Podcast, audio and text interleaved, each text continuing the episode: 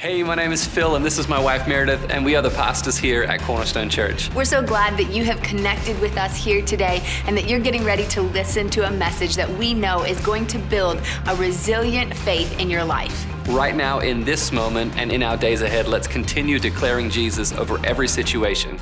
Enjoy the message.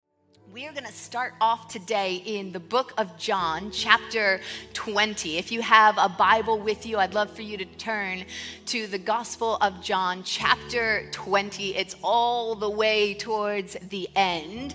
And what's happened is Jesus has been crucified, he's been buried, he's been resurrected, and he has started showing himself to different people. He started revealing himself in his risen form to different people along the way, particularly to his followers, to his disciples. And one of them in particular was not there when everyone else found out that Jesus was risen. And that's where we are starting is in John 20, starting in verse 24. It says, Now Thomas, one of the twelve, called the twin, was not with them when Jesus came. So the other disciples told him, We have seen the Lord. But he said to them, Unless I see his hands and the mark of the nails, and I place my finger into the mark of the nails, and I place my hand into his side, I will never believe. And so, eight days later, his disciples were inside again and Thomas was inside with them. And although the doors were locked, Jesus came and stood among them and said, have you ever locked down a part of your life that you were like, Jesus, we can talk about other things and we can talk about other spaces, but I'm locking this section up? And who's grateful for a God who's not concerned about your locks? He's just concerned about his timeline and what needs to be done, and he can just walk right on past that lock. So Jesus walked on in. It says, Jesus came and he stood among them and he said, Peace be with you. And then he said to Thomas, Put your finger here and see my hands, and put out his hands and place them in my side, and do not disbelieve, but believe. And Thomas answered him and said, My Lord and my God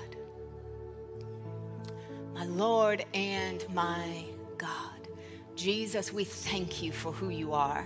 We thank you that you are the risen Christ. We've come here to glorify your name today, and I thank you for what you've spoken to me, God. And I ask you to speak it into this room and into our hearts and into our lives. And I declare over us that we are good soil God, that the word that you speak will be planted in our lives and will grow and will produce fruit in the days, in the years, and in the weeks to come.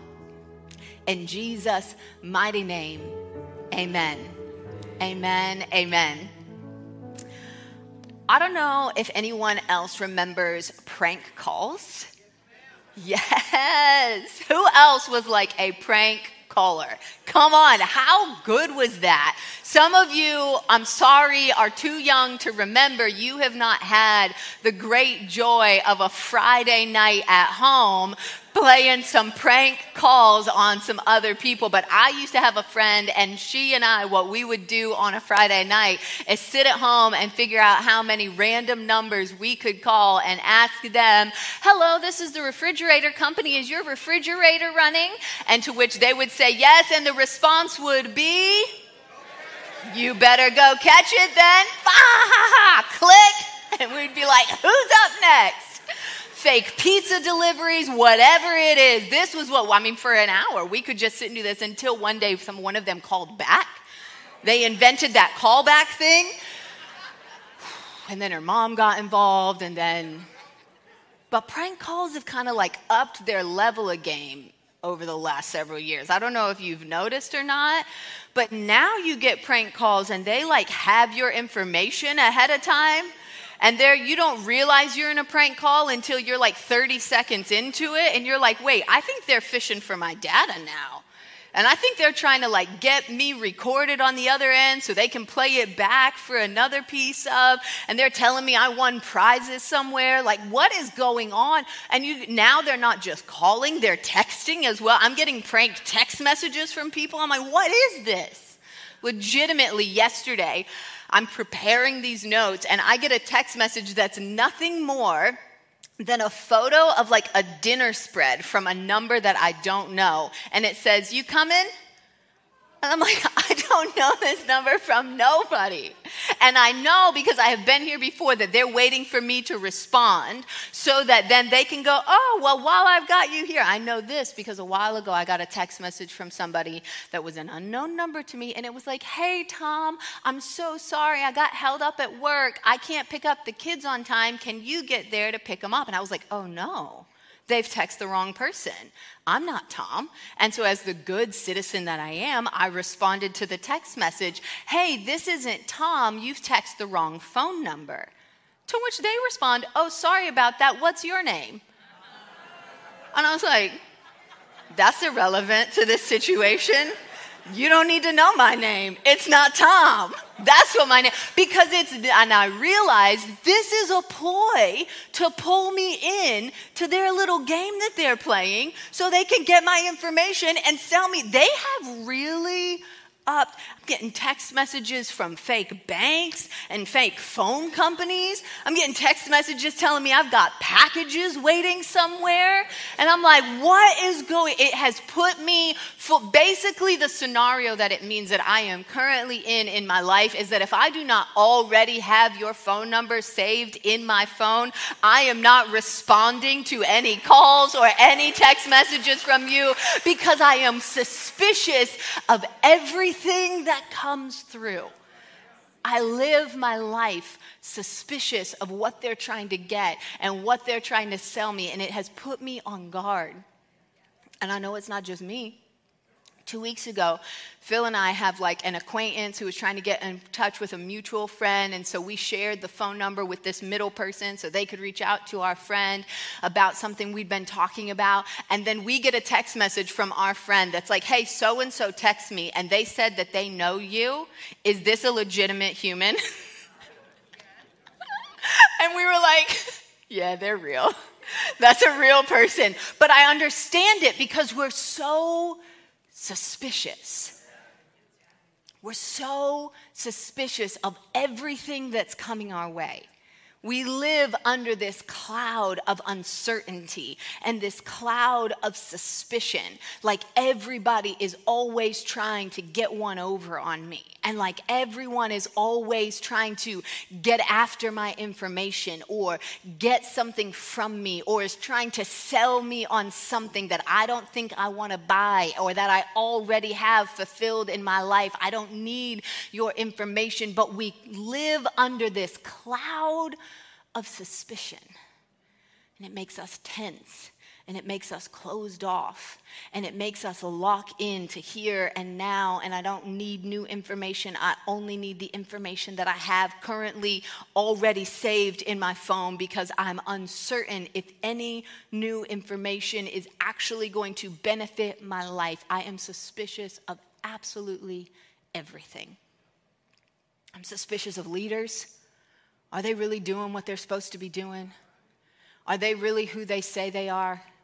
Are they really going to do what they said they're going to do? What's really going on when they're not in front of the cameras or out in front of public statements? Well, what's really going on behind the scenes? I'm suspicious and I'm questioning and I'm uncertain if who they are is who they really say that they are. And I'm not sure that I can really put my trust. I'm suspicious of the information that I get, of the news that comes to me.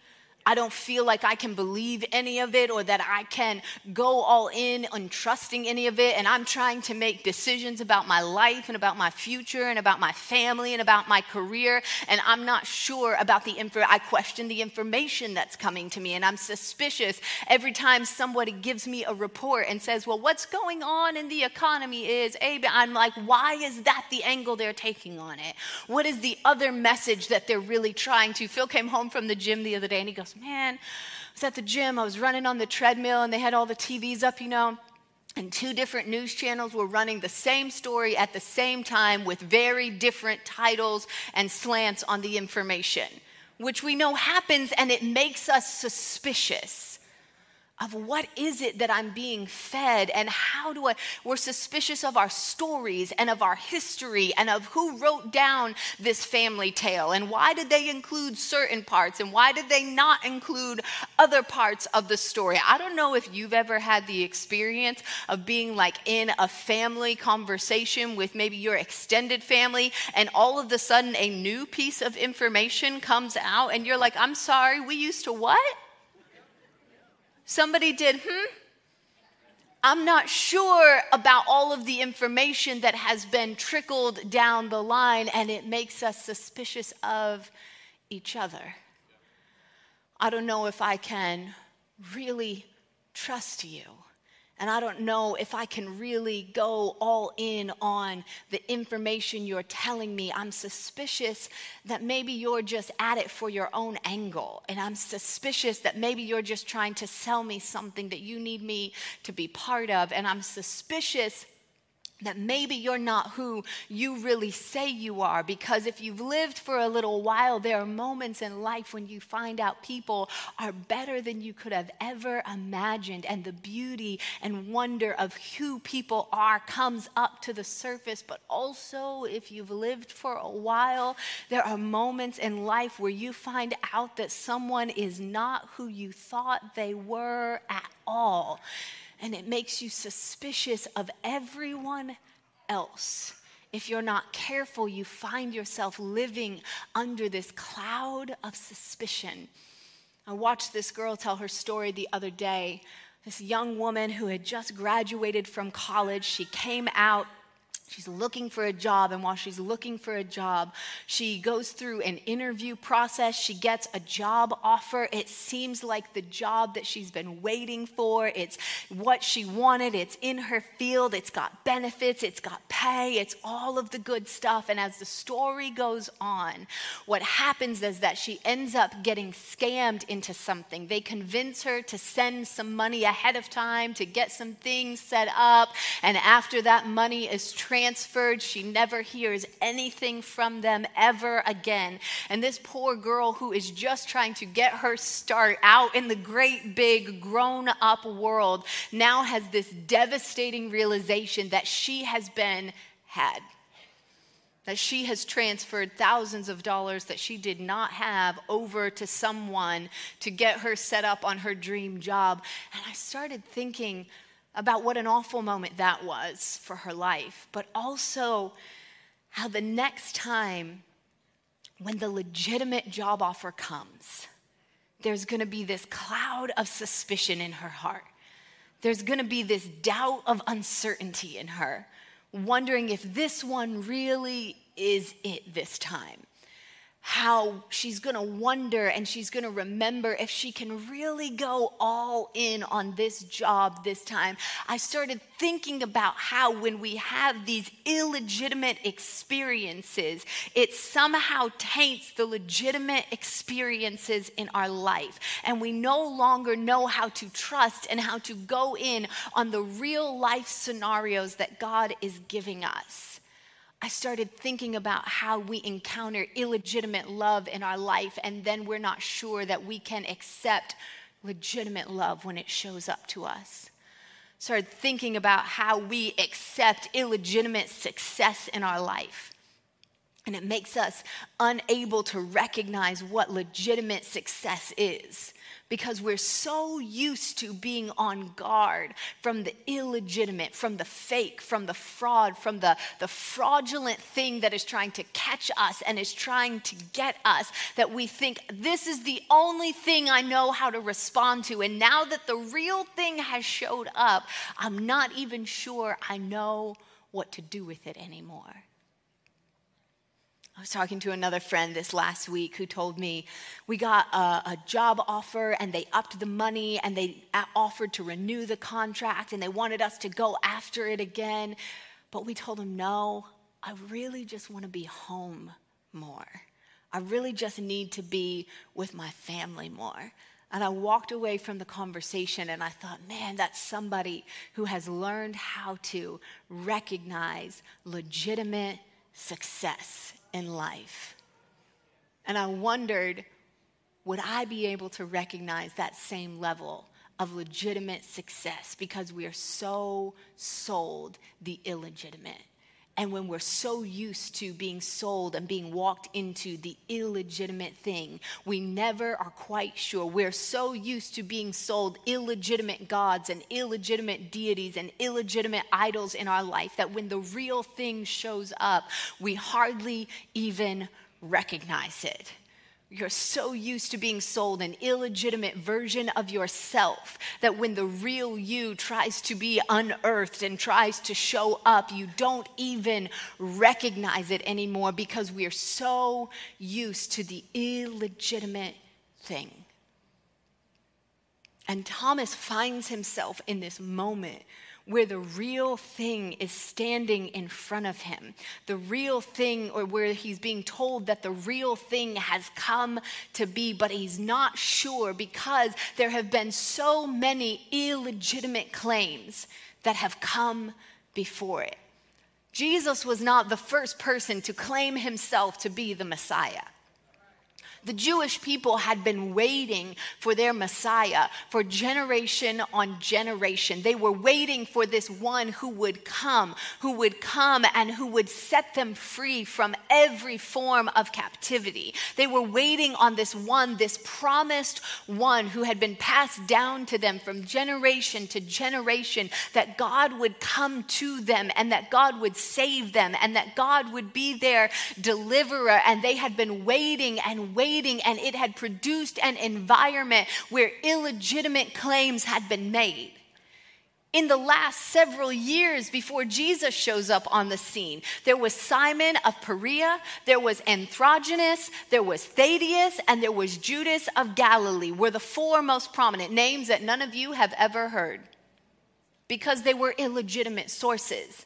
But each of them, in their own right, had gained following, had created a revolt, had gathered people around them who believed that they were now following the Messiah and were devastated when those were overcome by the Roman government, were squashed, and where nothing more came from it. Because the thing about an illegitimate source is that it doesn't have lasting potential, it doesn't have staying power. It's not able to continue and to last the path of time. It's why I'm not always interested in who's hot right now. And I'm not always interested in what just sprung up today. I'm not always interested in what trend just happens to be on the top of the charts for the moment. What I want to know is what has lasted, what has continued, what has made it through the path of time because something that sprouts up could just be illegitimate, and I don't know until I give it a minute, until I give it some time. And each of these four proved to be illegitimate because though they were able to gather followers and though they spoke in eloquent words and though they formed revolts against the Roman government, they were not able to last when the government came against them. And when they squashed them, they could not get back up. They could not reassemble their followers. They could not rise themselves from the dead. There was only one legitimate source who, though he gathered his followers, though he spoke eloquently, and though he created a movement of people who were walking in a brand new way and direction, all of those were not the evidence that he was who he said that he was. The evidence that he was who he said that he was was in the fact that when they tried to squash his movement, and when they tried to bury him, and when they tried to hold him down, they could not keep him in that grave, but he got back up again. He stood back up and he he came out and he walked among them and he revealed himself to them and he began to show himself as the legitimate Messiah that they had always been waiting for. And he proved himself to his disciples. A couple of years ago, we were at actually at a Thanksgiving dinner, and I get a text message from one of those like text messaging numbers. You know, you know they get those special short numbers. Like, how come I have to have 18 numbers and you have like four numbers? And it comes through, and I read it, and it says, "Alert from your bank: um, fraudulent charges have been made. Click this link." Right? So I'm looking at it, and I live in a cloud of suspicion. Like, you're not getting me. I look at it and I'm like, nah. Take it to Phil and I go, hey, this is, this is a scam, right? He looks at it and he goes, yeah, that's not real. Cool. Delete, block, send, finish Thanksgiving dinner. Awesome. Great day. I made it by. Another one does not get us. We will not be scammed. And then our long weekend finishes from the holiday. Monday comes back around. You're re emerging into real life. I log in. I'm double checking all of our accounts and there are about half a dozen fraudulent charges on our account. That text message was not a fake. That text message was legit. And I missed the real thing because I was so used to seeing the fake thing. I was so used to looking at illegitimate claims, and I was so used to living in my cloud of suspicion that when the real thing showed up, I didn't even recognize it. Thomas almost misses the real thing because he is so used to living in a cloud of suspicion because he is doubting that Jesus really is who he said that he is, because he is suspicious that the people that he is hanging around truly have his best interest at heart. He is suspicious of everything around him. And when they come to him and they say he really was who he said, he's telling them, I don't believe you, and I will never believe you unless I can see it and I can touch it for myself. You have to imagine the disappointment that Thomas must have been feeling. He has spent his last several years following Jesus around, helping him set up his ministry, helping tell people that they have found the one, helping him pro, uh, pro, proclaim his message all throughout the land. This is what he has spent his time doing and now he believes that he has missed it. I can just imagine him thinking, I can't believe I got scammed like that. I can't believe I let them take me in like that. I'm just like one of Athronges' followers now with nothing left to show for the years that I walked around with them. I'm just like one of those ones who got duped by one of these fake messiahs. Don't miss it in the text. Thomas is saying to them, I don't believe you that he rose. And if I don't believe you that he rose, it means I don't believe you that he is who he said that he was. And if I don't believe that he is who he said that he was, it means that I believe that I have wasted the last several years of my life. And I don't know what we're doing here now. And I don't know how to move forward with this. And I don't know what any of my meaning and any of, he is at a place where absolutely nothing nothing in his life makes sense anymore. What is Thomas doing? This Thomas almost misses it. This Thomas who would go forward to be one of the great evangelists for the message of who Jesus is. This Thomas who is one of the disciples who would go forward in life proclaiming that Jesus, in fact, is the risen Messiah, and that if you believe in him, then your whole life can move in another direction. This Thomas, who in the future would move forward to be the one to go all the way from Jerusalem into India to proclaim the gospel and the message of who Jesus is. This Thomas, who in his future would go and establish Christian communities all throughout India and be known as the one and credited as the one who declared who Jesus was, not just in Jer- Jerusalem and not just in Judea, but all the way to the people of India, he almost misses it because he's suspicious of the people around him and the information that's coming at him. What are you almost missing in your life? because you're living under a cloud of suspicion because you've allowed doubt to overcome you, because you've allowed uncertainty to be the railing narrative in your mind. And there is a future for you that God has intended, and there are people that are waiting for you that God has intended, and there is something that God has called you to do. But if you allow uncertainty and doubt and suspicion to be the prevailing narrative in your life, you will miss the very thing that God is trying to speak to you and that God is trying to call you into. And Thomas almost misses it. Except he finds himself in the room. What is he even doing in this room anymore? Why is he even here with the remaining 10? Judas is gone. There are 10 who believe. And Thomas has told them, I'm not buying it. In fact, he says, I will never believe unless I see this. And so, why is it that a week later, though he has declared that he will not believe, that he cannot believe, that he does not believe anything that they are telling him and anything that they are speaking to him, yet he still finds himself in the room with the convinced?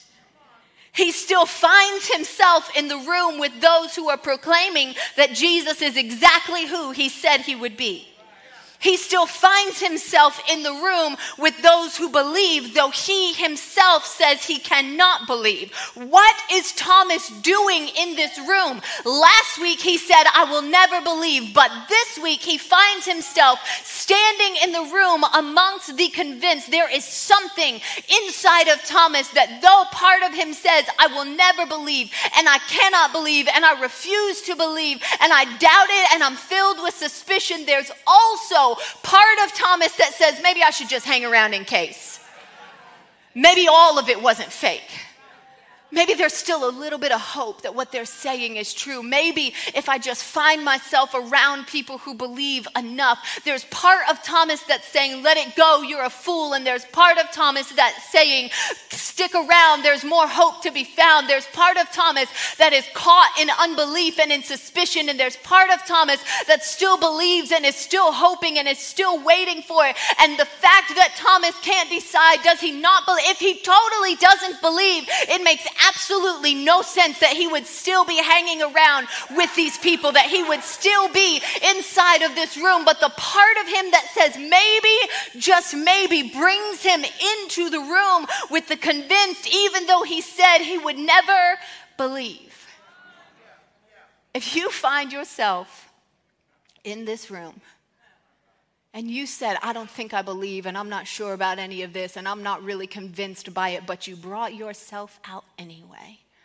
Let me congratulate you on the part of you that said, I have just enough curiosity and I have just enough hope left, and I have just enough maybe left that I thought that maybe if I kept hanging around the people who have said that they had seen him, then maybe, just maybe, I might get a chance to see him too. And Thomas finds himself in the room with the convinced, though he himself has not been convinced. And when he finds himself in that place, though the doors are shut and though the doors are locked, it says Jesus himself comes walking right into that room he walks right into the place where the disciples have gathered, and he walks right into the place where Thomas is doubting. He walks, walks right into the place of Thomas's suspicion. He walks right into the moment that he needs him to show up most. He walks right in. And when Jesus walks into the room, he addresses everyone and he says, Peace be to you. But then he looks directly at Thomas and he reminds him that though you doubted me when you said the words, I'm still a God who heard the words, and I showed up for you still. Because he says to him, Here are the holes. Come and touch them, Thomas. I heard you when you said that you needed to touch the holes in my hands. And I heard you when you said you needed to touch the holes in my side. I know that when you said it, you said it as accusation.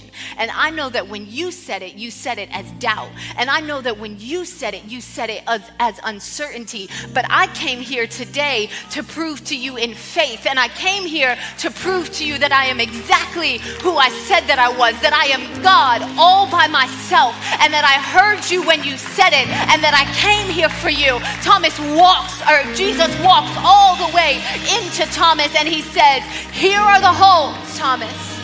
I came here for you. They I've shown everyone else.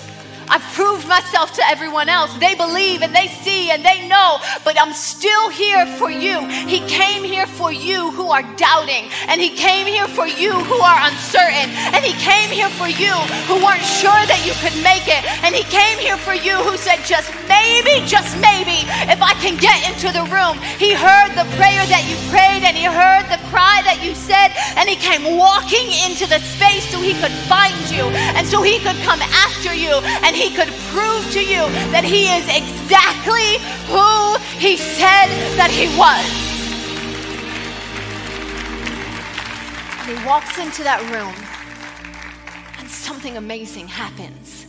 Because though Thomas said he would never believe it unless he could touch them with his hands, when Jesus walks into that room, we have no record that Thomas actually ever touches the holes in Jesus' hands or the hole in his side. Instead, when Jesus comes walking into that room and Thomas encounters the very presence of the risen God, Thomas encounters the very presence of the risen Savior. He encounters Jesus, fully God and fully risen, as who he will be, seated in eternity and interceding on your behalf and all of the sudden, he doesn't respond with, Yeah, I need to touch that thing. He simply responds with, My Lord and my God my Lord and my God. And it tells me that perhaps all of the things that you thought that you needed to believe in Him and all of the prayers that you cried out that if I see this, then I will believe, perhaps all of those things fade away when you come and you encounter who Jesus really is. That when He walks into the room, when He walks into your life, when He becomes real to you, when He becomes relevant to you, when He becomes seen to you and known by you. I know you prayed prayers like, God, if you heal this person, then I'll believe you. And God, if you open up this door, then I'll believe it for you. God, if you explain to me the trauma of my childhood, then I'll believe in you. And I hope that you get all of those things. But I'm telling you, when you encounter Jesus, just like Thomas thought that he needed to touch it, he didn't need to touch it. He just needed to see Jesus. And when Jesus walked into the room, just like he's walking into your life right now, just like he's coming to meet you where you are right now, all the other things faded away. All the other things became secondary.